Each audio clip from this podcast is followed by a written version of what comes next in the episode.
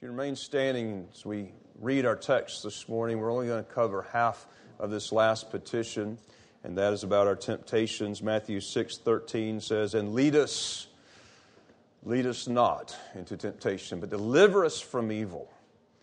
And therein then concludes the last petition in the Lord's Prayer, and then we have the great doxological benediction as the, we consider the greatness of our God and His kingdom and His power and His glory, let us now pray.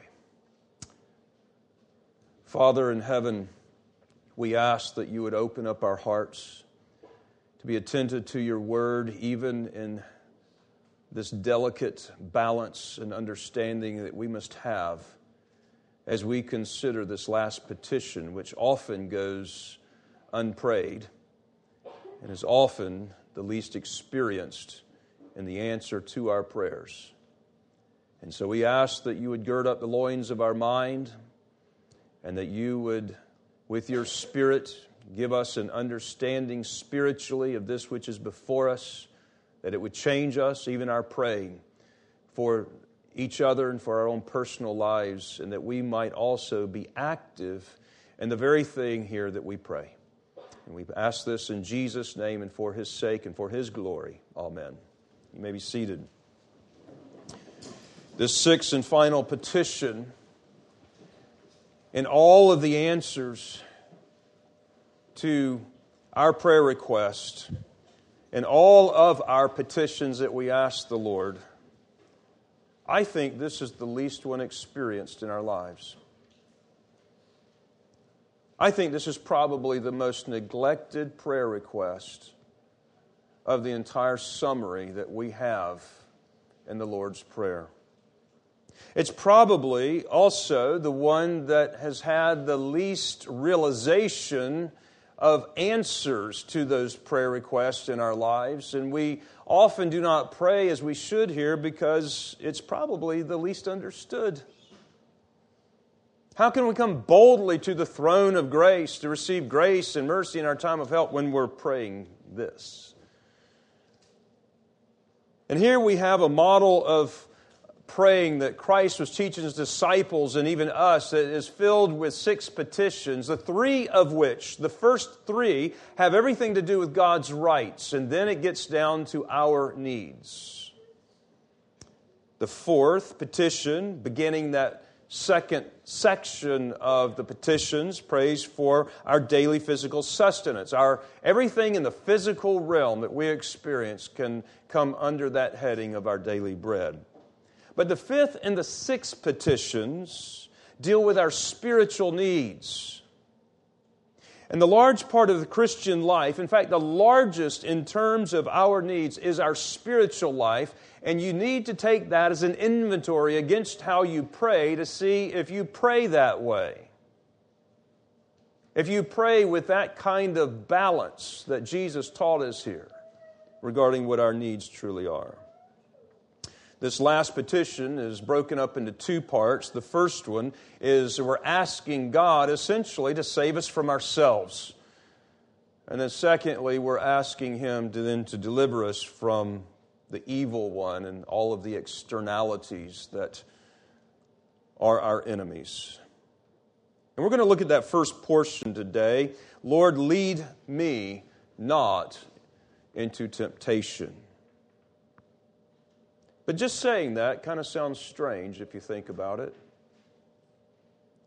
And this is one of the reasons that I believe this is the least prayed for and the least experienced in terms of answers to prayer because it's we don't pray for it like we should because we don't understand it like we should. And what we don't quite understand, we tend to neglect.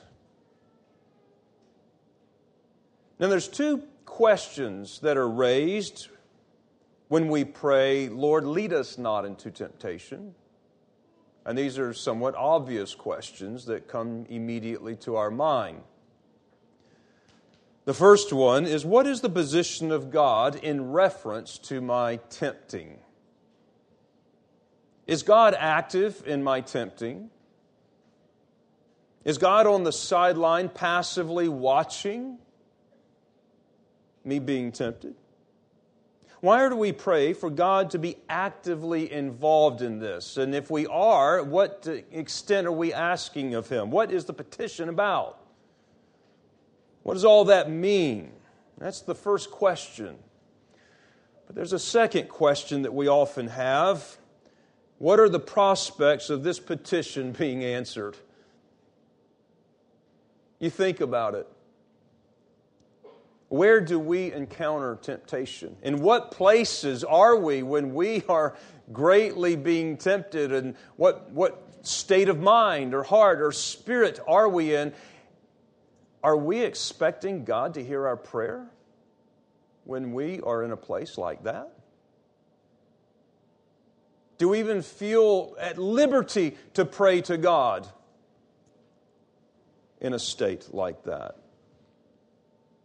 So, those are a couple of questions that we need to consider. But in order to set the context for unpacking this, I'm going to turn to James chapter 1 to ensure we have a good process of temptation. I'm actually going to spend more time in the background than I am actually in the petition. So, James chapter 1, if you want to turn there, I will read beginning at verse 2. My brethren, count it all joy when you fall into divers temptations. I'm specifically taking the King James for a deliberate reason from this in verse 2, which will become evident in just a moment.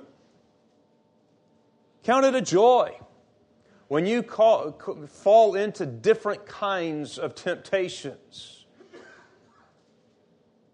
Now, that's difficult to under, uh, accept unless you understand the process and even the fruit that that yields in your life. Because he goes on and says, knowing that the testing of your faith produces patience, and let faith have its perfect work, that you may be perfect, complete, lacking in nothing. But to gain some perspective, let's jump down to verse 13 to give some context as we pray, lead us not into temptation. In verse 13, it says, Let no man say when he is tempted, I am tempted of God, for God cannot be tempted with evil, neither tempteth he any man. Now, temptation, or the word tempted here, is the same form of word as we found back in verse 2. It's the same word. One's a verb, one's a noun.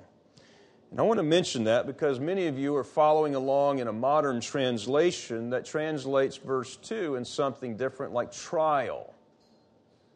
And you may miss the connection deliberately in the Greek, which the King James has reflected between temptation and temptation. And I think that's deliberate, a deliberate connection. Count it all joy when you fall into various temptations, not just any sort of trial in your life. And that sounds like a contradiction, especially in light of what verses 13 and 14 say. But verse 13 is a prohibition of ever entertaining that God is ever the actor in our temptations. Let no man say, and that's a universal application let no man say when he is tempted, I am tempted of God. Regardless of what you think or what experiences you've had or whatever situation you are in, never say that God was the actor in that temptation of yours. Never entertain that the source is God. That would be a malignancy upon his character. That would dishonor him, that would blaspheme who he is. So let's see how that process of temptation begins. Verse 14 tells us of that process. But every man is tempted when he is drawn away of his own lusts and enticed. Now, the process begins when temptation appeals to man's desires. Now, the word lust in verse 13 is a neutral term. It's, it's not, it's neither negative or positive. It's benign. It's a very neutral term. It's used all throughout scriptures of even good things, but when the desire is kindled in a very negative context. It's often translated lust because of the implication that it means. And every sin, and this is an important point to realize that every sin goes back to some legitimate desire. A legitimate desire. The tempting of man's legitimate desires, even God given desires, is a part of temptation.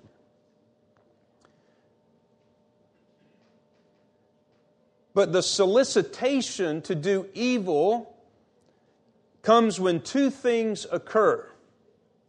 First of all, when a man is drawn away by desires. See, there's the process in verse 14. But each one is tempted when he is drawn away by his own desires. And there's the first part of the process of where temptation comes from. It is possible to go through life with your desires out in front, just drawing you down the path of life.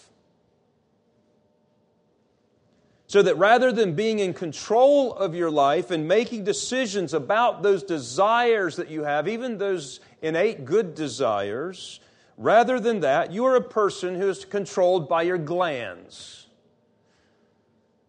So that temptation occurs when the desire darts out ahead of you and just drags you along. Where are those desires dragging you? The second part of that process of temptation occurs when the desires are seduced or enticed. Now, that word seduced or enticed, which is the translation before us, is literally a word that means to catch by baiting something. So you have natural desires, and when your natural desires are being drawn along and dart out ahead of you and then enticed or seduced, that's where temptation comes from. That's the process of temptation.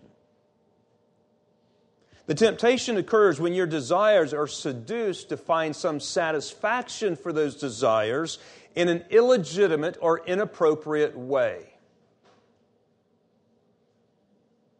Now, I could just stop and have you ponder for a moment how that process works, even in very benign or good desires. Then, when those desires are so strong and they're pulling you along, and then they're enticed and seduced to find their satisfaction in an inappropriate or unlawful manner, that's where temptation is. That's the process. That's important to understand when we're praying this petition.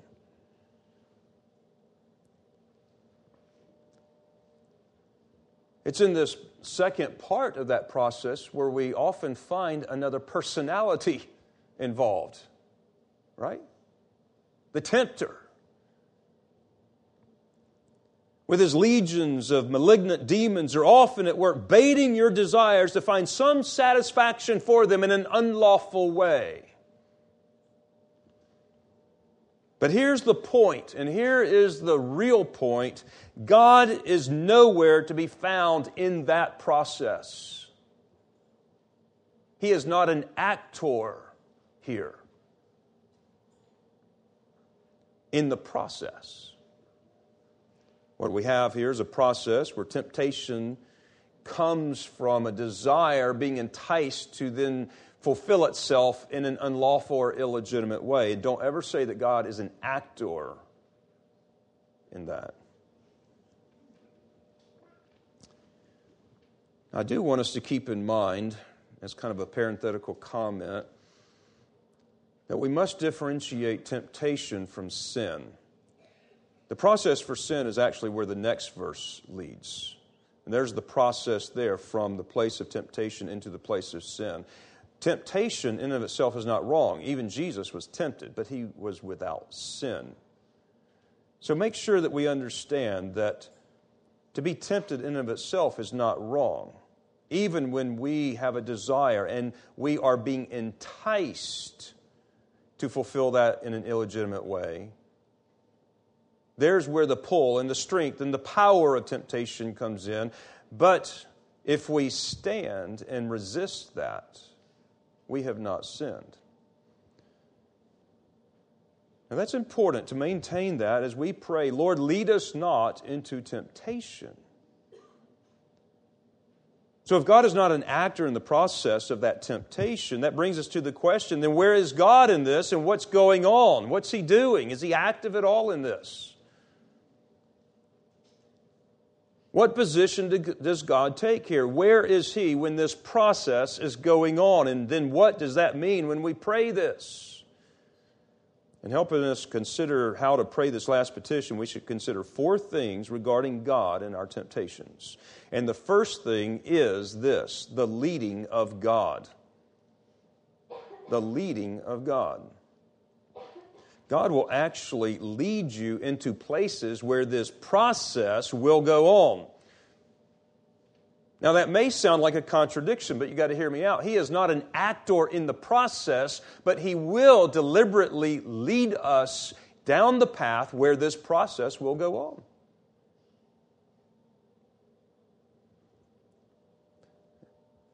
And I can just show you evidences right there. If you turn back to Matthew chapter 4, we've already covered this, but in Matthew chapter 4, verse 1, it says, right after Jesus' baptism, then was Jesus led up of the Spirit into the wilderness to be tempted of the devil.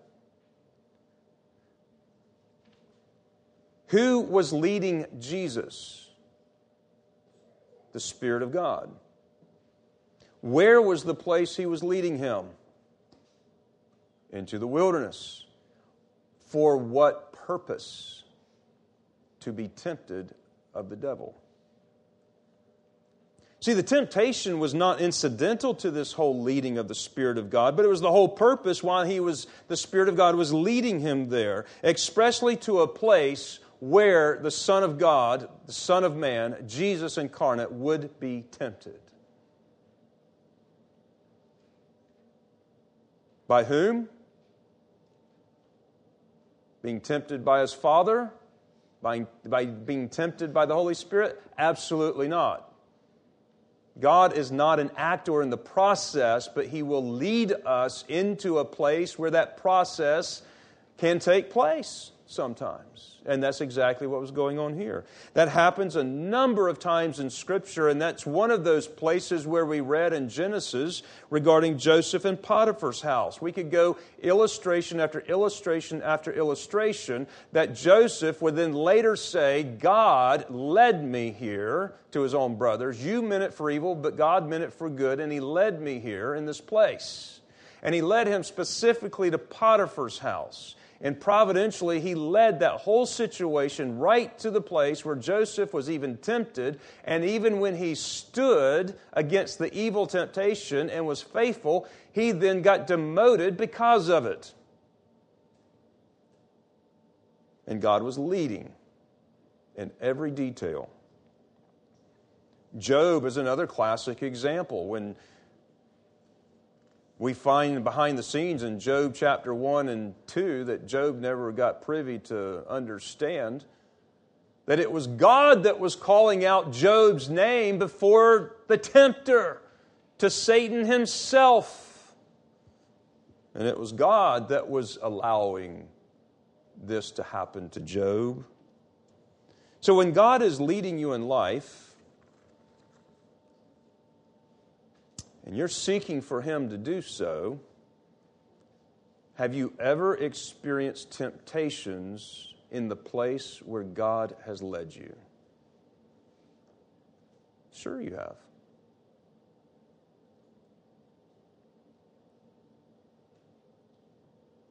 Was it the will of God for you to face those temptations in the place where God has led you? Sure, it was. And this is a very valid point. You will never properly pray this petition unless you understand and accept that where God leads, He also leads you sometimes in the path where this process of a temptation will occur. And He is very deliberate in this. He is not passive on the sidelines with His hand over His mouth, going, Oh, I hope He passes. I hope something happens. I hope He doesn't fall.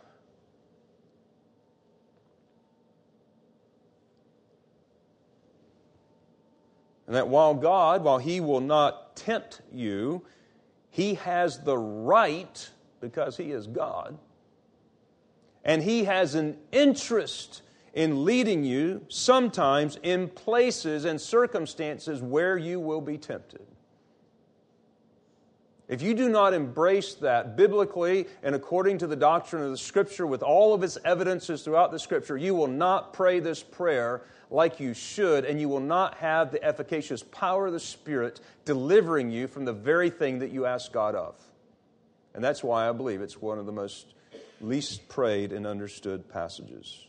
Well, a second thing that we need to understand about God's place in this petition to help us understand His position as we then pray, Lord, lead us not into temptation, is to understand the limiting that he does in the temptation process. He is very active even in limiting the temptation. And that's what 1 Corinthians chapter 10 verse 13 says. There hath no temptation taken you, but such as is common to man. There's a universal truth and a universal application right there. But then it goes, but God is faithful bringing to mind his deliberate activity. But God is faithful, who will not suffer you to be tempted above that ye are able, but will with the temptation also make a way of escape that you may be able to endure it. God is not passive in this. In fact, he's active in every part of it to the extent that he knows what you can stand up to and what you cannot. He knows more than you and what you are privy to or prone to. He knows what you will succumb to and what you can stand up against. And he's not passive, he's in the limiting process here. He's limiting every aspect of your temptation. He will lead you in a place where He knows full well that you will be tempted, but then He puts limits to that temptation very actively.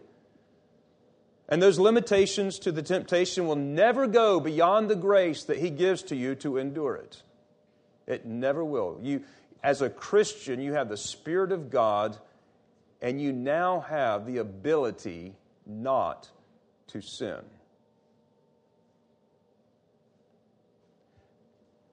Now, we find that we end up sinning every day and frequently during out the day and throughout, but we have the ability not to. And this answers the question of why you have never been tempted in certain ways. And if you take an inventory of your life, there are going to be some areas that you're not even tempted in. Why are you not tempted in that area and somebody else is greatly tempted in? Because God has restricted that for some purpose known to Him in your life. You've not been tempted with every possible means or place of sin that is known to humanity. You have not been tempted the same way that Potiphar or, or, or, Joseph was tempted in Potiphar's house. You've not been tempted the same way that Daniel was tempted.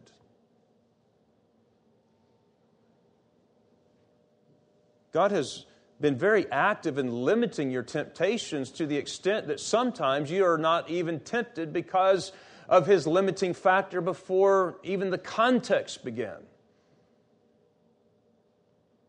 God is very active. And you have experienced this every day in your Christian life, even quite unawares.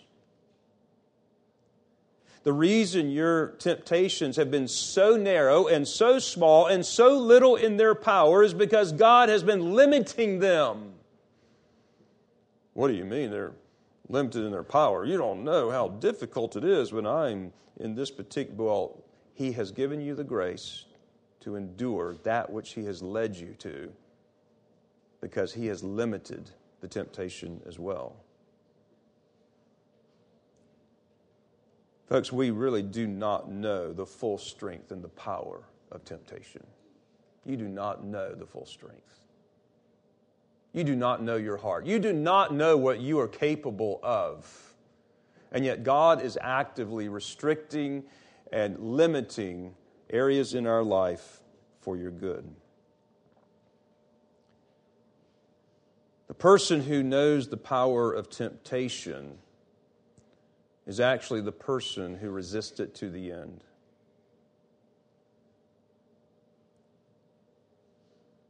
See, the person who gives in early to a temptation has not experienced the power of that temptation to its victory. I mean, day after day, Potiphar's wife comes in on David. No, no, no, no. I mean, this is an endurance for Joseph. Well, why would God even lead us to such a place, and why would God allow such a thing? Some of you are still in your seats struggling right now with everything that has so far been said.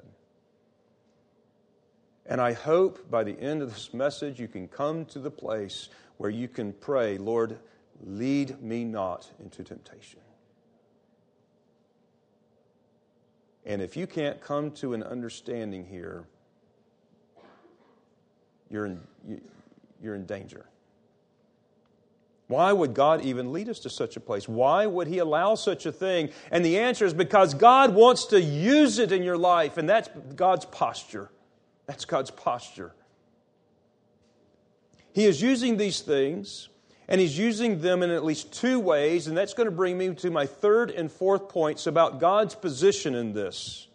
And the third point is this, which is the first way that God uses them. God uses temptation to examine us, to test us, to prove us.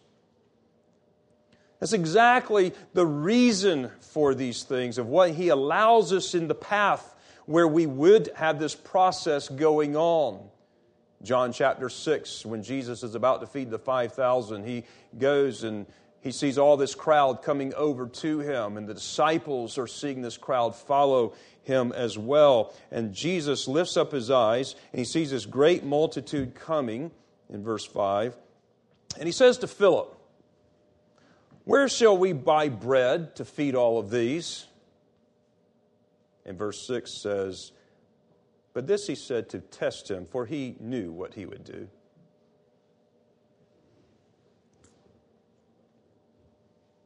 He said this to test them. God knew what he was going to do. Their faith was being put to the test, and the Lord was deliberately bringing up this question, not to evil, but to examine them, to prove them. To themselves. However, you may recall that in this process there is another personality involved behind the temptation and that enticement or that solicitation, that seduction part of the process. And, and when the evil one is involved in that part, he wants to to, to destroy us, and He wants to lead us in the temptation all the way to the point of death, and that is through the path of sin. But that is never God's intent, never part of the process. And where the tempter is actively working to get you to fall, God is using this opportunity to examine you. Will you endure? Will you stand the test? How unmovable will you be? What will it take to knock you off? Or to knock you down. But the answer to those questions is not for God, for God knows the answer to these things. It's rather for you. He wants you to find out something about yourself that He already knows, and He's going to use this process in leading you for something that you can find out. But not only does God lead us into situations and places of temptation to test us, but fourth, He uses temptation to strengthen us. Not merely to examine us, not merely to show what was in our heart, but to strengthen us and grow us. Never does He ever lead us into a place of that process in order to hope that we might fall, but that we might endure, that we might be strengthened.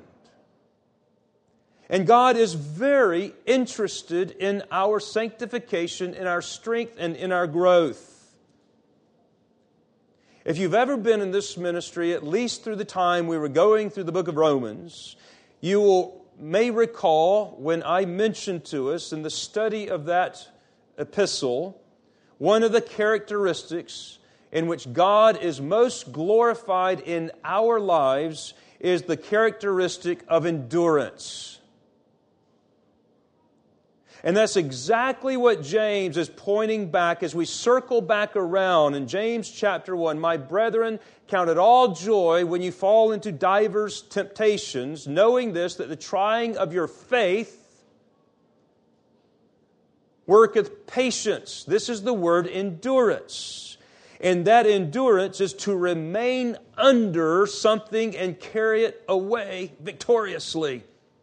And that is a characteristic in which God is most glorified as he watches you endure.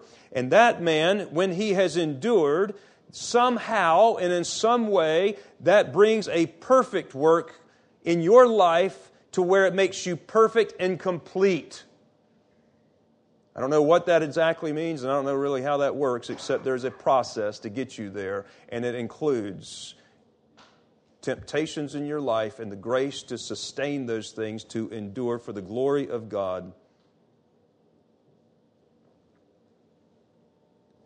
And when a man comes through that situation, not only is he proven and tested, but he is strengthened from glory to glory and made into the likeness of Jesus.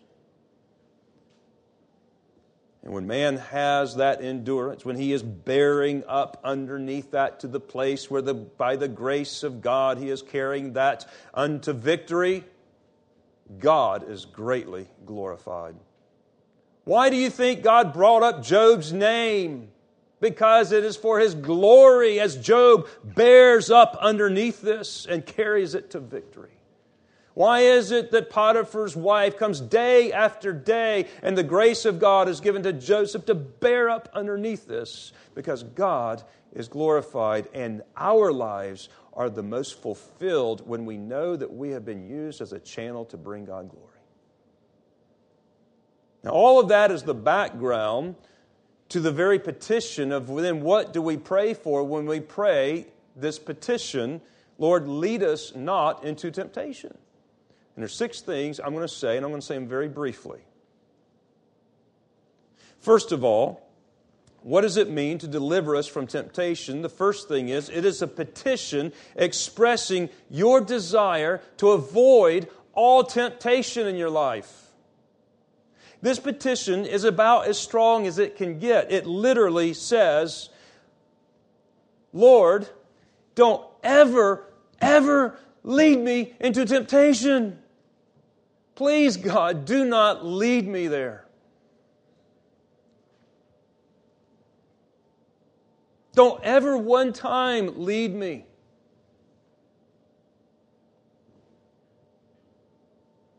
Now, we're talking about your desires, folks. Sometimes natural desires, sometimes good desires. Desires that can be very strong. And very natural. You get to the place where now all of a sudden those desires are being seduced to find a fulfillment in an unlawful and illegitimate way.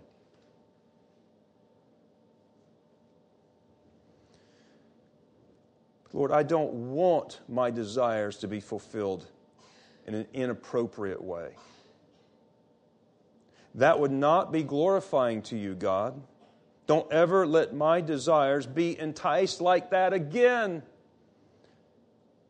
That's what we're praying. It's the manward side. I don't ever want to face that again. And what you're doing is you're expressing your heart. That's why every one of these petitions engages in activity in our lives, both in our thinking, in our heart, and with our lives. The second thing that this petition is implying here is it is an acknowledgement that God may lead you into temptation. See, you're acknowledging by the very fact that you're asking Him to lead you not that there may be a time when He does. And you are acknowledging that God has that right, that He is God. He can lead you to the bitter waters of Marah to test you there.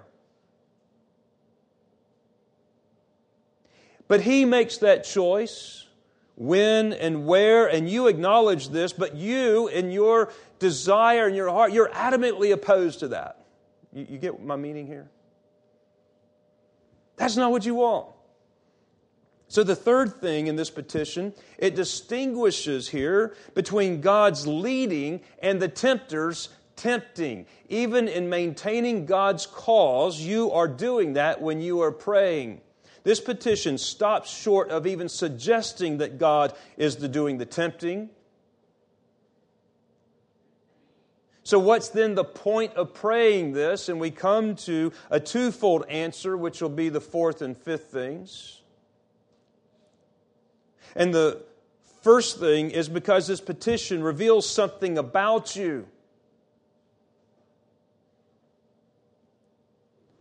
It is revelatory. It reveals something about your desires. It, does, it, it, reveals something about your heart. If you can pray this sincerely, and I mean openly, honest, sincere, with a pure heart, you are demonstrating that you have already passed the big first part of the test. What's the whole point in leading you in the path of temptation? It's to be tested.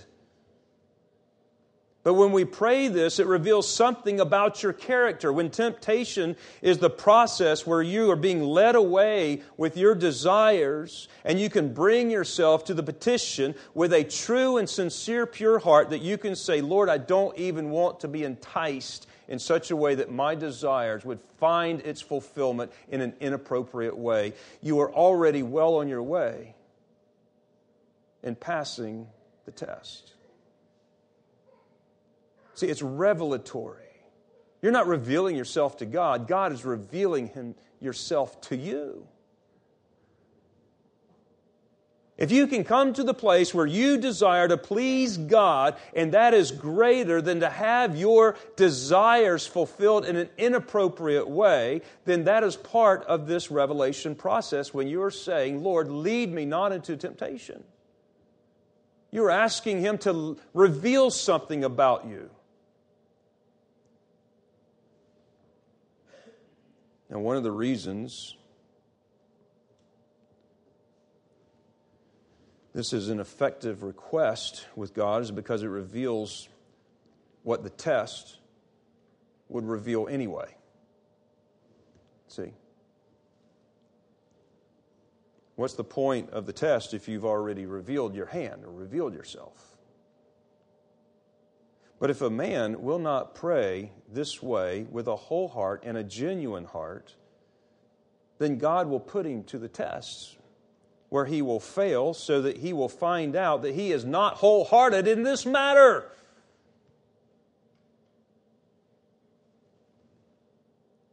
It's a revelatory petition. You are petitioning God to show you something about yourself in this whole matter, but it's also preparatory. It's not just revelatory. And that's the fifth thing that we are thinking about in this petition preparatory.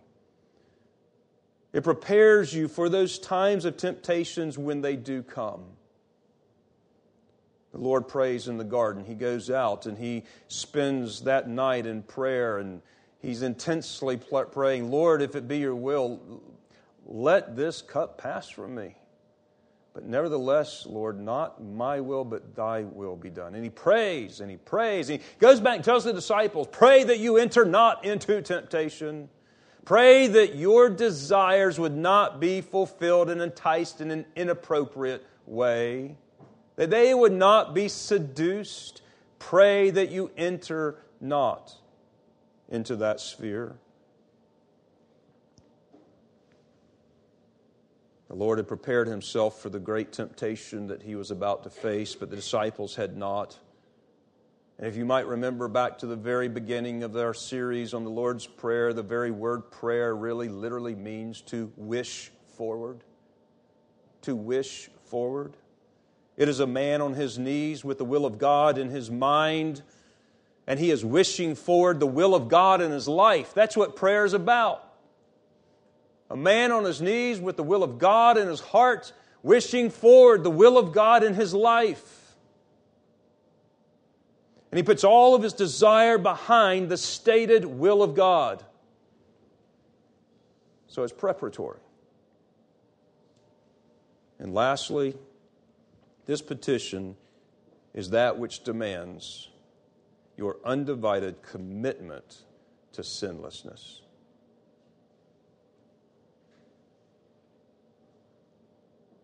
It demands your undivided commitment to sinlessness. So the question is why is it that so many Christians have prayed and their prayers just do not avail very much? And the question that you need to ask yourself if you find yourself in a season like that have you ever prayed or are you praying with an undivided commitment to sinlessness? Have you ever prayed, deliver me from temptation, and if I'm there, deliver me from the evil in it sincerely? Now, this, this is very thought provoking and praying that the Spirit of God would reach right down into our heart of hearts right now and give us an understanding on this last point. If your whole being is behind this prayer, then you cannot be half hearted in your sincerity. Perhaps there's a darling sin that you really just don't want to give up in your life. This may be the reason as you pray in your prayer life that you're not very effective. Perhaps there's something that you easily succumb to, and yet you really don't want that completely removed. Maybe there's some pleasure or satisfaction that you enjoy, or perhaps maybe there's some great change that you're afraid of, or what the implications of what that might mean if you come to a complete place of commitment to a sinless life. Whatever that means and whatever the cost, can you come to pray this prayer with that kind of commitment? And if you don't have a prayer life that is efficacious, this may be the reason.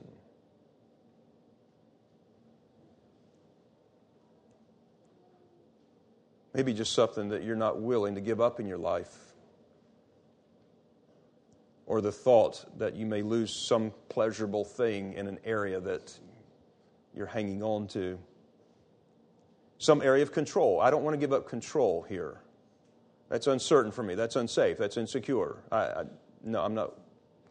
I'm not 100% committed and that's what this petition is revealing and preparing and hoping, hopefully exposing so that you can come to a place with a more effectual and fervent prayer life.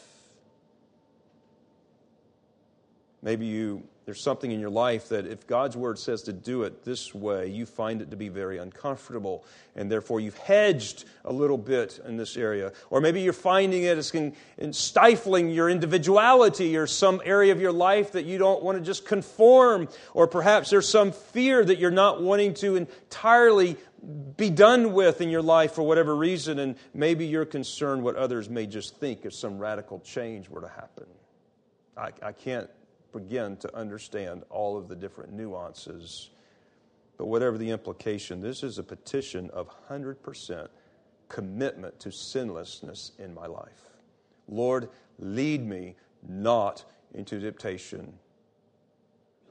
And it's revealing the heart that you desire God's glory more than you would desire for your desires to be fulfilled in an inappropriate manner. May God grant us grace to pray this petition with great sincerity, with great faith, whatever the cost, that we might have an effective and fervent and effectual prayer life to the glory of God in Jesus Christ, and that our lives would conform and be active in the very things that we pray for. May God help us, and may He grant us the grace. Let's pray. Our Father in heaven, we ask that your name would be glorified and Christ would be honored, and leading us not into the place where our desires would even be enticed and seduced to find fulfillment in an unlawful manner. Lord, we know that in those places where you have seen fit for us to endure those temptations, that that in of itself is not wrong. But we know our flesh, and our flesh is weak, even though our spirit is willing. And we do not want to even enter into those temptations because we are afraid they will lead us into sin. And we know the end of sin is death. We know our fellowship with you is destroyed. Lord, that is not our heart. That is not our desire. That is not the reason that we have Christ in our lives and you have turned us into a different person. And so, with the heart of Christ and with a desire, knowing the weakness in this flesh, we ask that you would glorify yourself in leading us not into temptation, but in those times in which you see fit. Oh God, give us the grace to stand. Give us the the faith to stand strong like Joseph did in Potiphar's house, like Jesus did in the garden, like Daniel did in Babylon, like so many of the other saints.